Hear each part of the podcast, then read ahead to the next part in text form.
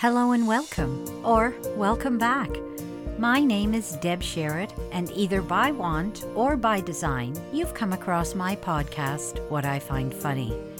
I'm going to spend the next few minutes with you sharing an experience that made me laugh or ask outright, What the f? After the last few years of a pandemic and social isolation, I can't think of a better way to reach out to all of you than to share my experiences of what I find funny, and maybe you will, or maybe you won't. Either way, I hopefully have entertained you.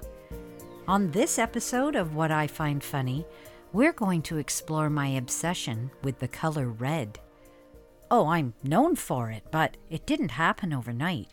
I've been a red girl for many years now. I'm not sure when it started, although looking back, I wish I'd discovered red in my teens. I was dark haired with dark eyes, who figured comedy was her only way to win over the masses. Had I known about the power of the color red back then, well, I'd have used it like Thor's hammer. I've leaned on the color red so many times in the past three decades, from job interviews to auditions for community theater to decorating. Red has played a huge part in my life. And when needing to find some sort of control during chaos, I started following feng shui and found the power the color red held. I've even used the color red in my trilogy. There's a red theme that runs through the books, connecting each one with it. And, well, you have to know, when I'm at work, my desk is a multitude of office items, picture frames, and decorations, all in red. As I said, I'm known for it. One visit to my desk, and you'd know immediately that red is my color. I had the joy of being gifted numerous red items over my two decades at the hospital, so much so I could probably outfit an office three times over with all of the items. I've often found a red gift bag hanging from my office door or sitting on my desk with a red gift inside from a very kind and generous patient or family member who just wanted to say thanks.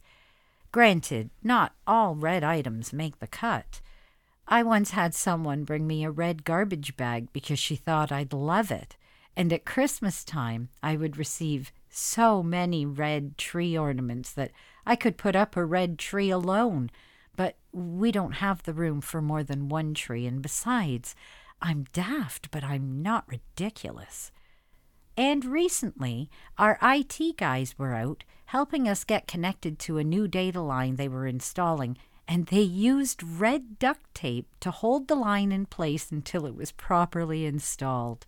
Red duct tape! Oh, Honeybunch is going to be sorry when he finds this out. His workshop is the one area that hasn't been kissed by the red decor.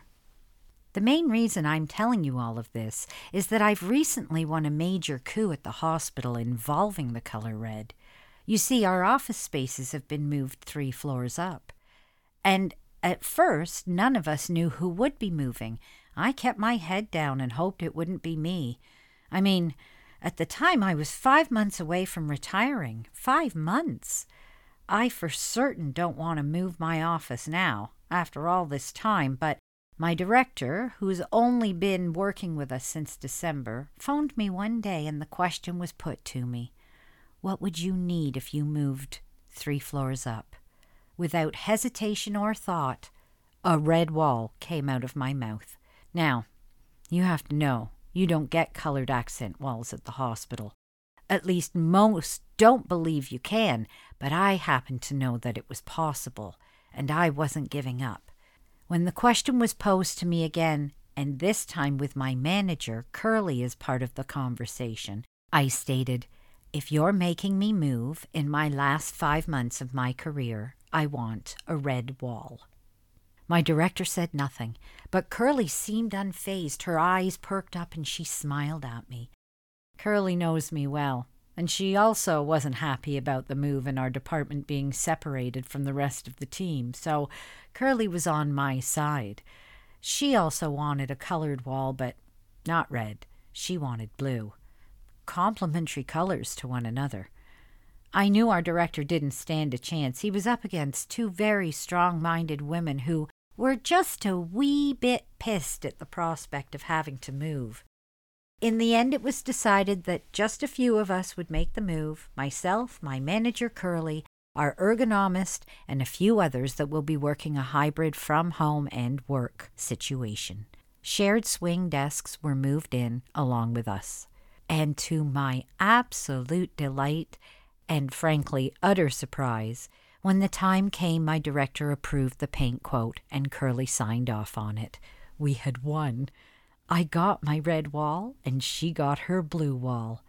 Oh, what a coup! As the paint was in the midst of being applied, I thanked my director for approving my red wall.